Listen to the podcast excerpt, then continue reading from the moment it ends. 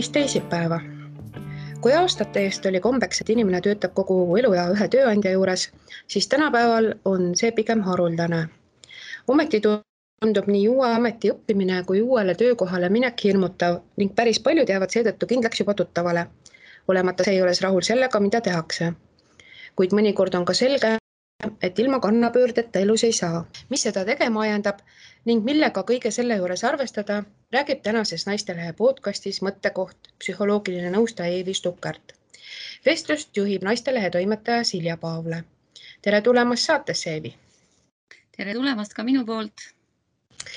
Eevi, teie olete oma elus teinud mitmeid kannapöördeid, et alguses õppisite õmblemise tehniktehnoloogiks, siis ökonomistiks ja siis hoopis psühholoogiks, et mis teid selliste valikute poole suunas? No ilmselt minu esimese hariduse ajendiks sai see, et äh, olen maal kasvanud ja minu ema tegi hoolega näputööd, sealhulgas oli ta kosav õmbleja, kes ka külarahvale riided selga õmbles ja minu jaoks oli täiesti loogiline see, et mina peaksin ka sedasama tööd oskama. et mistõttu ma siis äh, läksin õppima Tallinna Kõrgtööstustehnikumi, mis tollel ajal oli väga-väga kuum kool, kuhu siis oli väga keeruline sisse saada. et sain sealt väga head äh, oskused näputööks õmblemiseks, et olen omale kõik riided selga õmmelnud ja, ja pärast lastele. et, et see oli siis nagu selline esimene amet, mille ma siis ära õppisin ja peale seda siis eh, sattusin tööle trikotaažtootmiskoondise Marat Mustse tsehhi, tsehhi juhatajaks. ehk siis eh, noorele koolilõpetajale oli see paras, paras väljakutse, et kui sa oled ise kahekümne aastane ja sinu alluvad on seal kordades sinust vanemad et see töö ei olnud väga lihtne, kusjuures ka see, et enamus rääkis hoopis teist keelt, et kuna tsehh asus Peipsi ääres Mustvees, siis äh, töökeeleks oli vene keel, mis oli paras väljakutse. ja kestis see töö mul siin päris pikki aastaid ja ilmselt nii nagu vahest öeldakse, et äh, mingis vanuses tekib arusaamine, et kuskil kolmekümnendates äkki, et, et see töö ei ole päris see, mida mina teha tahaksin. et äh, et tekkis mõte, et, et peaks midagi veel juurde õppima ja paralleelselt äh, siis saigi õpitud äh, Tallinna äh, Tehnikaülikoolis, et kõrgharidus omandada. ja siis juba mõne aasta pärast, kui siis oli see arusaam, et kas siis ikka see tsehhi juhatamine on päris see töö, mis, mida mina teha tahaksin. et ja siis oligi see kannapööre, et, et miks mitte õppida psühholoogiat hoopis, hoopis teist ametit et see tundus, tundus põnev ja selline, selline väljakutse sellel ajal uh. -huh. Mm -hmm. aga kui te nüüd takkajärgi mõtlete, et äh, millisest õpitud erialast on teil enim kasu olnud ja miks mm? -hmm. no niimoodi öelda, et millest nagu kõige enam võib-olla ongi keeruline öelda, aga ma usun, et et kõikidest õpitud asjadest on, on kindlasti kasu olnud, et alustades sellest, et nagu ma juba ütlesin, et, et äh, kergetööstustehnikumi saadud äh, tarkused tulid kõik kasuks, et nii endale kui lastele riided selga õmmelda, sest tollel ajal äh, ei olnud poest niimoodi kenasti kõike saada nagu praegu, et, et see on igal ajal väga-väga vajalik oskus ja ka ma kujutan ette, et isegi praegu, kui ma ühel päeval peaksin tahtma väga midagi muud teha, siis, siis ma võiksin seda tööd teha samal ajal jälle, kui ma olen majandust õppinud, siis äh, noh, see on ka elus kasuks tulnud, et äh, lisaks majanduslikule mõtlemisele olen ma töötanud ka omavalitsuses ja näinud äh, selle valdkonna töid ja tegemisi ja aitab mul tihtipeale aru saada paljudest asjadest, et, et miks kõik asjad ei käi nii kiiresti, nii kergelt, nagu me tahaksime, et lihtsalt igal asjal on oma kord ja reeglid et selline omavalitsuse kogemus ja, ja lõpuks kõik see psühholoogiline pool, et, et kindlasti on see aidanud mul hakkama saada kõikide ametite, kõikide töödega, mis ma olen pidanud tegema, ütleme nii kodus kui oma, oma palgatöödel, et, et sellised teadmised, oskused ju tulevad kasuks nii oma pereelus kui kollektiivis suheldes olles, et, et noh, on raske öelda, et mida, mis kõige tähtsam on, et ma usun, et need on, nad on kõik piisavalt tähtsad oskused. et praegu vaadates nagu nad ikkagi täiendavad üksteist ja absoluutselt, et, et ma olen ka lastele, oma täiskasvanud lastele öelnud, et, et kui nad vahest kipuvad natuke aasima, et noh, et, et kuhu emme sa oma kümne kõrgharidusega nüüd jõudnud oled. et ma ei olegi väga kõrgele võib-olla jõudnud, aga mul on tagataskust erinevaid oskusi, mida, mida erinevatel aegadel saab kasutada või siis ka paralleelselt kasutada uh. -huh. kui vana te olite, kui te psühholoogiks läksite õppima? ma arvan, et siis ma olin kuskil kolmkümmend, kakskümmend, kakskümmend viis äkki, sest mina sain oma esimese selle valdkonna hariduse Tallinna professionaalse psühholoogia erakoolis, kus oligi vastuvõtutingimus tol ajal oli see, et sul pidi olema juba üks kõrgharidus ja vanust pidi olema vähemalt kakskümmend viis, et juba mingi elukogemus ka oleks mm. -hmm. et, et nii siis oligi, et ma olin juba mitte enam esimene noorus, aga piisavalt noor selleks, et, et sinna kooli sobida mm. -hmm eks see siis äh, võiks anda julgust neile, kes, kes pärast gümnaasiumi lõpetamist võib-olla ei teagi päris täpselt, mida nad teha tahavad, et, et see äratundmine võibki tulla natukene hiljem lihtsalt. ja kindlasti, et, et äh, üks asi on see, mida me oleme koolis õppinud ja, ja kuulnud ja näinud, aga aga tihtipeale tuleb ka see elukogemus äh, kasuks, et, et minu puhul ka see, et magistriõppesse ma ju jõudsin juba tunduvalt hiljem, et et lõpetasin praktiliselt samal aastal lõpetasin mina oma magistriõpingud, kui tütar lõpetas Inglismaal ülikooli. et äh, ja minu kaasõppurid magistriõppes olidki paljud, ütleme samaealised kui minu tütar on ja seal ma tundsin küll väga hästi seda, et tegelikkuses äh, elukogemust tuli hästi palju kasuks selle, nendes õpingutes, et see, mida teised pidid raamatust lugema, siis, siis oli palju asju, mida ma olen kogenud ja tean, et et, et selles mõttes oli, oli täitsa, täitsa tore see magistriõpingu aeg mm. -hmm. aga miks on üldse või mis on üldse need põhjused, miks inimesed hakkavad õppima juurde senisest hoopis erinevaid asju, mitte ei jää ühele asjale kindlaks, et elukogemus on üks, aga, aga et mis need, mis need muud põhjused võivad olla mm? -hmm noh, ma arvan, et äh, üks asi on see, et, et kui on piisavalt kaua ühte, ühte ametit peetud, ühte tööd tehtud, et, et see võib nagu ennast ammendada. Et tahaks midagi muud, uut proovida, et on, on ju küllalt olnud, et keegi hakkab äkitselt kunstnikuks või, või teeb mingisugust muid põnevaid asju. või siis äh, juhtub ka see, et tegelikult noh, minuga on ka seda juhtunud, et äh, ma olen kaks korda elus olen ka koondamise üle elanud kuigi see ei ole otseselt äh, nagu minu õpingutega seotud. aga et see võib olla ka piisav põhjus selleks, et, et õppida uut ametit selleks, et üldse oleks sul mingit tööd ja, ja, ja miskit teha. Ja, ja võib-olla kolmas, et just see, et, et mul ongi nagu rohkem valikuid elus et äh, kui mul üks, üks uks sulgub, siis ma saan võtta järgmise, teha järgmist tööd, et lihtsalt seda valikute pärast, et oleks hea, kui, kui ongi rohkem oskusi, et need tulevad alati kasuks et selline tagataskus äh, varuvariantide olemasolu annab ka kindlustunde? Ja minu meelest küll, et, et, et ma tean, et ma võin igal ajal teha mingit muud tööd, kui mul praegune töö peaks ära lõppema, et äh, absoluutselt, et see annab, annab kindlust kindlasti, et seda enam praegusel keerulisel ajal, kui töökohtadega noh, ei ole alati väga hästi ja, ja me ei tea, mis tulevik toob, et, et siis on kindlasti kindlam tunne ella, elada ja olla, kui, kui mul on mitu, mitu ametit õpitud. Aga oletame, et, et noh, keegi nüüd kuulajatest või, või inimene üldse, et kui ta on töötanud pikalt ühe koha peal, et millised on need märgid, mis võiksid kätte juhatada selle, et, et nüüd on aeg kannapöördeks mm? -hmm no kui ma jälle mõtlen tagasi enda kogemusele, et, et kui ma töötasingi seal tootmises, olin seal juba päris pikalt töötanud, ma arvan, et üle kümne aasta, võib-olla lausa seitseteist äkki oli see arv. et, et siis ma küll tundsin, et ühel hetkel oli see, et kui ma ei taha enam hommikul tööle minna, ilma et selleks oleks mingit põhjust, et et mind väga austati, vaatamata sellele, et ma tulin, olin noor ja roheline seal kogu selles tootmises. kõik töötajad olid minust vanemad, nad suhtusid minusse suure austusega. et ei olnud üldse probleem, et, et kas suhtumises või milleski, aga lihtsalt ühel hetkel tunned, et, et see ei ole see, see tootmise juhtimine ei ole minu töö, inimeste juhtimine. et see ei ole kunagi kerge. aga, aga oli aegu, kui tegemist oli õmblustootmisega et äh, kui meil olid plaanid, meil olid tellimused ja samas juhtus seda, et, äh, et meie töö sõltus sellest, kuidas meid varustati kangaga, muude materjalidega, kui need ei saabunud õigel ajal. meil ei olnud tööpäevadel inimestele tööd anda ja siis tuli paluda neid nädalavahetusel tööle tulla. See ju kedagi ei motiveeri, isegi kui maksti natukene rohkem selle eest. ja selle kõigega pidin ju mina tegelema, et selgitada, et, et miks me ei saa nädala sees töötada, miks me peame tulema nädalavahetusele ja, ja, ja see oli üsna kurnav ja, ja siis juhtuski nii, et hommikul tunned, et lähed tööle ja, ja silmad lähevad märjaks, et ma lihtsalt ei taha sinna minna. et selline oli, oli minu kogemus, et ja see sai ilmselt ka tõukeks, et, et siis, kui tuli see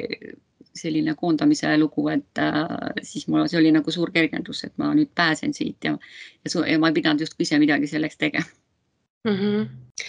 see koondamine on äh, üks asi, aga te olete ise öelnud, et, et selliste muutuste tegemine ikkagi on nõudnud julgust, kuigi te ei ole oma elus üldse riskija. et kuidas muutusteks julgust leida? Noh, ilmselt seal mingit ühest retsepti ei ole, aga kui jälle iseenda kogemustele tugineda, siis et ilmselt ongi see, et, et, et tuleb nagu panna ja kõrvutada need plussid ja miinused, mis sellega kaasnevad, et et ma olen ka jah, vabatahtlikult teinud äh, otsuseid, et ma pean ühest tööst loobuma ja, ja teise kasuks otsustama, et, et äh, puhtpraktilised põhjused võivad ju ka need olla, et et kui, kui kaugele ma tööle käin ja kui mul on lähemale võimalik tööle käia, et kas see on, kas see on määrav ja samas määrab kindlasti ka see, et, et mis tingimused mul seal on, mis, mis kollektiiv mind seal ees ootab. et need ei ole ka üldse mitte nagu väiksed põhjused, et ja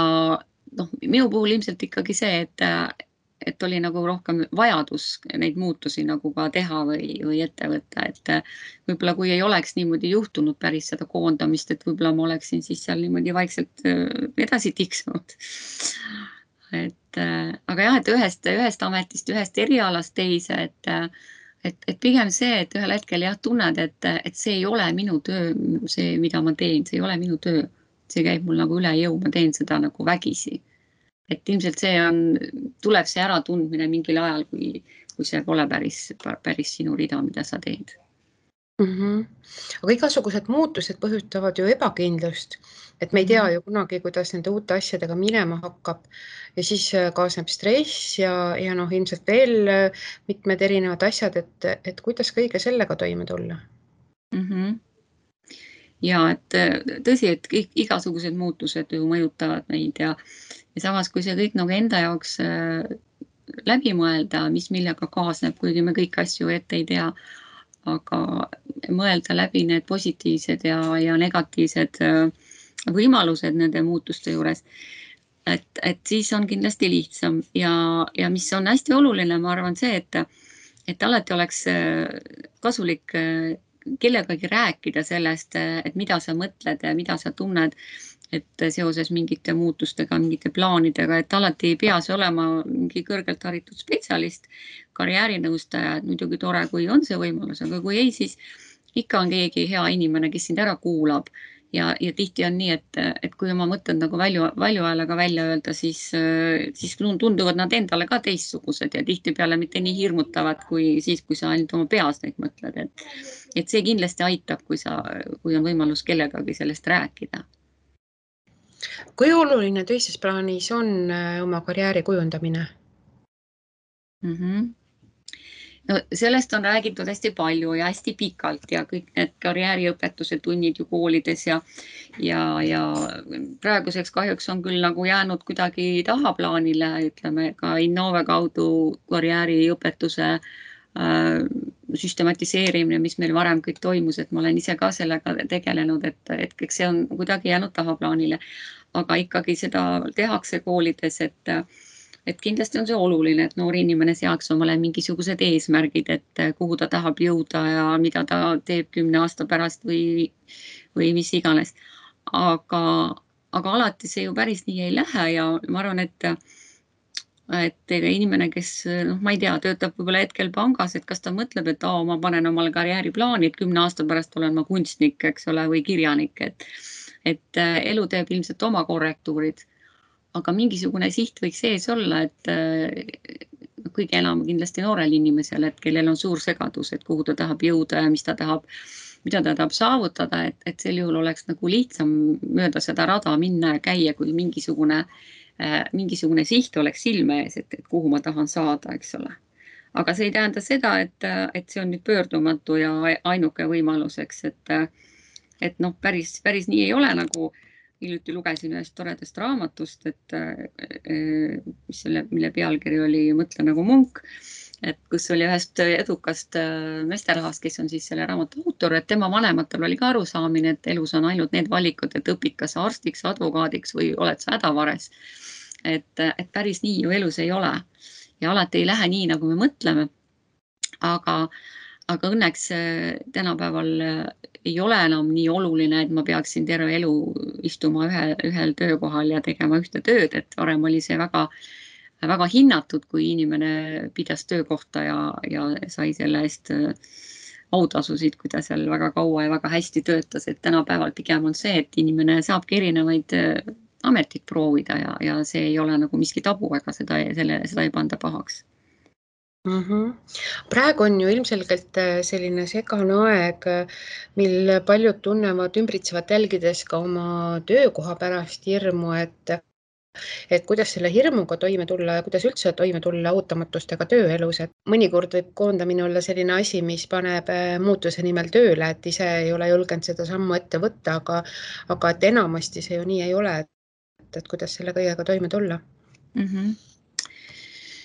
jah, et, et see kindlasti ei ole tore, kui, kui sa saad koondamisteate, mille, millega sa pole arvestanud, eks, et, et sinu elus võivad sellised muutused tulla, aga,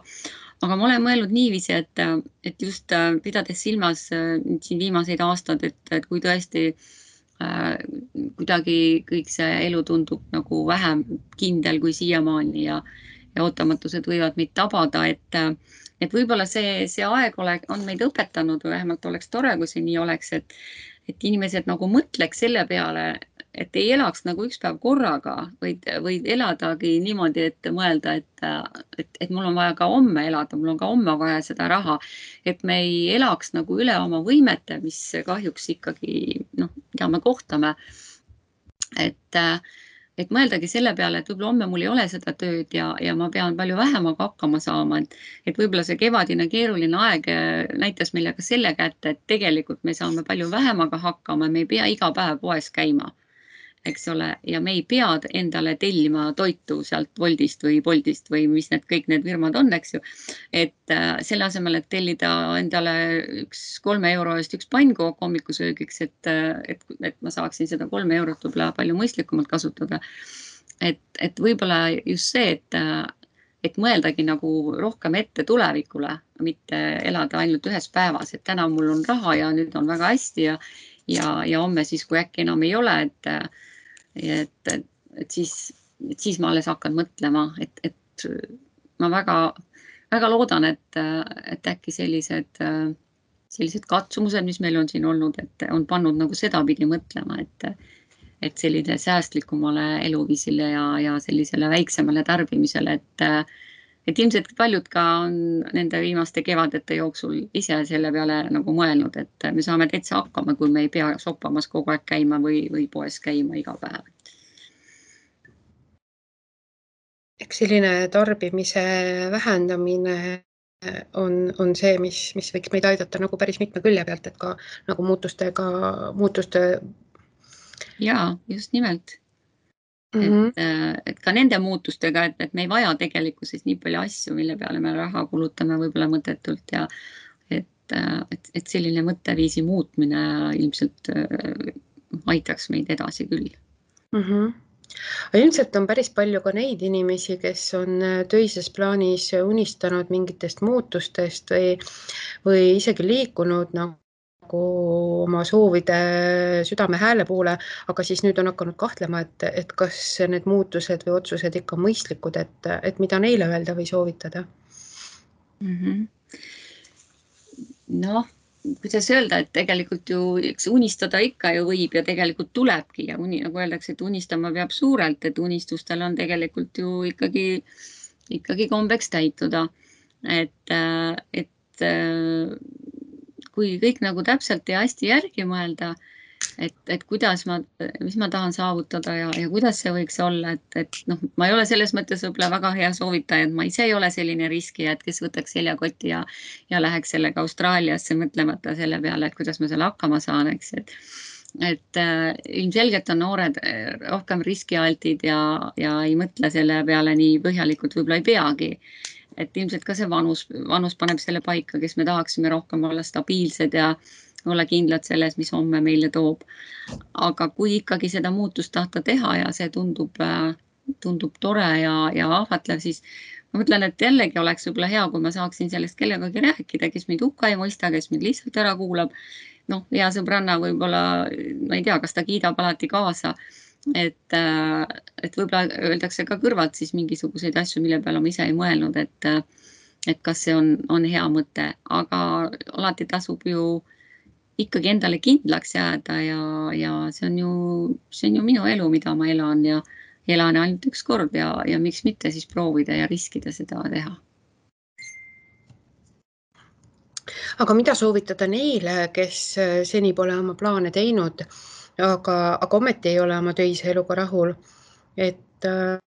mis on need sammud, millest alustada, et midagi muuta või, või kuidas üles leida need oma tugevused, mille najal edasi minna mm? -hmm. et äh noh, minu meelest on jälle üks väga hea ütlemine olnud selle kohta, et, et, et kannatus lõpeb seal, kus algab iseendast lugupidamine, et miks ma siis kannatan sellist tööd või sellist kollektiivi, sellist ülemust, kes mulle üldse ei sobi. et äh, endast nii palju lugu pean, siis ma lihtsalt peaksin selle ära lõpetama. ja et see muidugi nõuab julgust ja riskimist, et, et kuidas ma seda teen ja miks ma seda teen, aga, aga just see, et, et et ennast jälle kõrvalt näha ja neid tugevusi, et, et seda nagu iseenda kohta jälle raske või iseendas nagu raske leida võib-olla, et me tihtipeale oleme enda suhtes liiga enesekriitilised, et me ei, me ei hinda nagu neid asju, neid oskusi, mis meis tegelikult on olemas, et olgu see siis või kasvõi see, et keegi oskab, oskab hästi käsitööd teha või, või hästi joonistada, et kõik ei pea olema ju pankurid ega, ega sellised äh, tippspetsialistid või mingeid selliseid oskusi omama, et, et, kuskil juhtival kohal töötada. et on selliseid väiksemaid, selles mõttes väiksemaid, mida justkui ei hinnata niimoodi, et kui need oskused üles leida ja sellele rõhuda, et et minu meelest on hästi tore näha neid noori inimesi, kes on endale kuskil soetanud äh, maakodud, maamajad, alustavad seal mingite loomadega, mingite taimede kasvatamisega. et ja nad on ka öelnud, ma olen vaadanud selliseid saateid, kus noored ütlevad, et ma olen õppinud näiteks, kuidas kasvatada köögivilja ja ma tahan nüüd seda katsetada, et et just see, et see on tema tugev külg, et rõhudagi sellele, et mida ta on kunagi õppinud, kas siis koolis või, või elu on õpetanud, et et iga, igas inimeses on need olemas, et ja võib-olla ka see jälle seesama koht, et kui ma saan seda kellegagi läbi rääkida ja keegi on võib-olla märganud, et kuule, et tegelikult sa oskad ju hästi õmmelda või, või sa oskad hästi teha mingeid aiatöid või, või mingeid selliseid asju, et et selliseid näiteid minu meelest elus on päris palju ja, ja neid on ka kenasti kajastatud, kas ajakirjanduses, televisioonis, et et kes millega tegeleb ja vahest on täiesti imetlusväärne, et kuidas keegi tuleb selle peale üldse, et teha selliseid põnevaid asju, et mida noh, mis on just tema tugevam külg. et see ongi hästi oluline, et, et rõhuda sellele tugevusele, mida me sageli ei taipagi, et see ongi minu tugevus tegelikult. et siis üks viis nende tugevuste ülesleidmiseks võiks olla, võiks olla sõbrad, kes viitavad, et kuule, et sa teed seda või teist, aga et ma saan aru, et ka näiteks karjäärinõustaja võiks. absoluutselt, ja, nõu pidada kindlasti, et, et noh, kuna alati ei ole võib-olla nende juurde nii lihtne pääseda või, või mis iganes või tulla selle peale, aga, aga üks hea tuttav tunneb sind ju läbi ja lõhki ja, ja kindlasti oskab ta sind ka niimoodi objektiivselt äh, hinnata ja adekvaatselt, et leiab üles need pooled või märkab seda, mille peale sa ise pole võib-olla tulnudki üldse. aga mis on üleüldse üldse need äh, põhilised takistused, mis hoiavad inimest äh, rahulolematuna mugavustsoonis ja, ja edasi liikumast äh, takistavad mm? -hmm no tihtipeale võib-olla ongi seesama, et, et ollaksegi liiga mugav selleks, et midagi muuta, et see ei, see ei pruugi alati lihtne olla, et mingi otsus vastu võtta ja noh, lihtsam on võib-olla edasi tiksuda ja lihtsalt olla rahulolematu oma selle tööga. et vahest on võib-olla see oskamatus, et ma ei tea täpselt, kuhu pöörduda, mida selleks teha või või jah, et ikkagi sellist otsustusvõimet äh, vast ei piisa selleks, ei julgeta, eks ole, et, et miks, mis siis saab, kui ma nüüd nii teen või jätan tegemata või, või mis minust mõeldakse, et ma nüüd jätan oma tasuva töö ja, ja hakkan hoopis mingeid imelikke asju tegema, eks ole, kõrvalt, et ega see aga ilmselt see teiste arvamus on, on oluline, et, et ma jah, ma ei hakka ikka sellega riskima, et teen ikka midagi kindlat ja, ja rutiinset ja et, et see on nagu selline nagu turvalisem selles mõttes, et, et see võib, see võib saada takistuseks. ja võib-olla siis ka see, et, et ikkagi päris täpselt ei teata neid oma tugevusi ja see ka, et kui ma ei ole väga täpselt läbi mõelnud, et, et mis see on, mille peale ma siis nüüd saaksin veel nagu rõhuda ja mõelda, et, et siis ma ei hakka nagu niimoodi lahmima uisapäisa ja noh, et, et pigem oleks mul ikkagi tagavaraks enne midagi mõeldud, kui ma nüüd jätan selle turvalise töökoha maha, eks ju. kuigi kuuldavasti inimesed on ka niimoodi käitunud ja pärast alles mõtlevad, et aga kindlasti eeldab see ka ju seda, et mul on selleks ka majanduslik võimalus, et, et ma lihtsalt mingi aeg ei tee üldse midagi, et ma siis alles mõtlen, mis ma edasi teen, et noh, eks need kõik need nüansid tegelikult ju mõjutavad seda, seda otsustamist. Aga kuidas teile tundub, kas teie olete leidnud oma õige asja või, või on plaanis teil veel midagi põnevat õppida või, või teha? oo oh jaa et äh, olen seda nõustamise tööd nüüd päris palju aastaid ikkagi teinud, et äh,, et tundub, et see on nagu on see, mis selle ajaga on justkui natukene, natukene selgemaks saanud, ma ei ütleks, et, et see päris selge on, et kõik muutub nii kiiresti, inimesed muutuvad. aga, aga õppida küll ja et hetkel äh, ongi mul käimas äh, üks, tähendab, osalen koolitusel, kogemusnõustajate koolitusel. Ja, ja siis, kui see ära lõpeb, siis kohe varsti siis, siis algab üks uus põnev koolitus, milles, millele ma olen juba ammugi mõelnud, et tahaks sellise väljaõppe saada, ehk siis imelised aastad, mis siis on suunatud äh, väikeste laste vanematele, et et ma tunnen, et, et see on nagu see koht, et kus ma saaks nagu kaasa, kaasa rääkida, et aidata vanemad, kellel on väiksed lapsed, et kuidas nendega paremini hakkama saada, et et see nagu, kuidas vanemad on hädas ja alati ei oska, kajastub ka juba hiljem, kui nad kooli jõuavad. et siis oleks ka kooli tugispetsialistidel äkki natuke vähem tööd, kui lapsevanemad oleksid saanud selliseid koolitusi, kus, kus neid tarkusi jagatakse, kuidas siis lastega hakkama saada paremini ja olla lihtsalt parem lapsevanem see kogemusnõustamine on ju küll äh, väga põnev teema, et, et mis on need teie valdkonnad, äh, selles äh, kogemusnõustamises, milles tulevikus võiks teilt äh, nõu või abi küsida mm? -hmm. no otseselt, mis minu kogemus võib-olla ongi see, et, et paar koondamist on, on üle elatud ja töökohtade vahetus ja, ja siis ei ole väheoluline ka tegelikult äh, terviseseisund, et on ka selliste probleemidega tulnud rinda pista ja ja siiamaani on sellega päris kenasti hakkama saadud, et selliseid kogemusi saab ka vahetada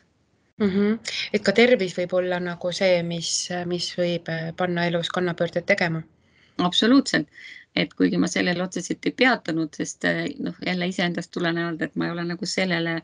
kunagi väga keskendunud, et, äh, et noh, mis, mis tegelikkuses nagu ka vahest mängib rolli. aga mm -hmm. paljudel inimestel see võibki olla, mis, mille tõttu on, on tarvis töökohta vahetada või, või kui üldse ei saa tööd teha või siis see on üsna tõsine põhjus, et see, see ei ole juba kellegi kapriis ega viitsimatus ega tahtmatus midagi teha, et see on mm -hmm. väga, väga tõsine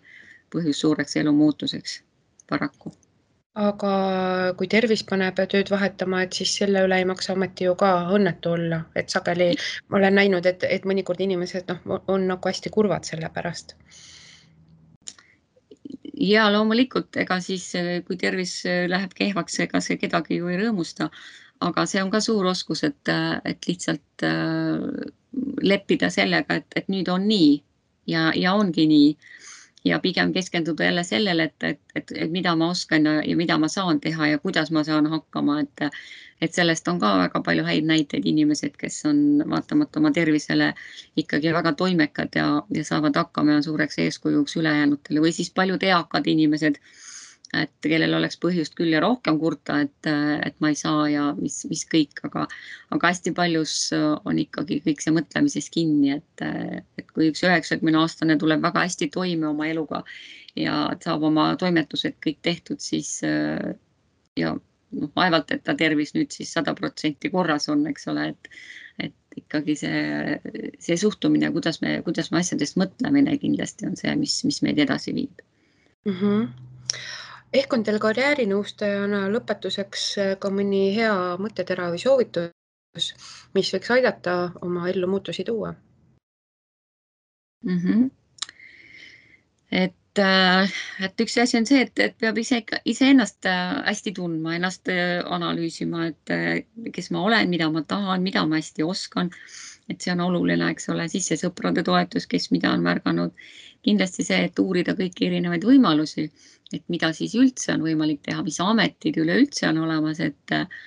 et äh, aastakümneid tagasi oli mõnes mõttes ju palju lihtsam, kui ei olnudki väga palju ameteid, mille vahel valida, nagu minagi, kui ma nägin, et, et ema oskas hästi õmblustööd teha, et, et siis miks mitte ja mis ma siis olingi näinud, et poemüüja on olemas ja raamatukogu töötaja ja õpetajad ja, ja, ja ega suurt rohkem nagu ei teadnudki ametitest jah, et mehed on traktoristid ja kombainijuhid, et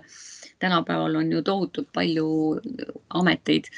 mida siis äh, tasuks ju uurida ja, ja vaadata, et mis, mida üldse pakutakse, mis ametid üldse on olemas, et,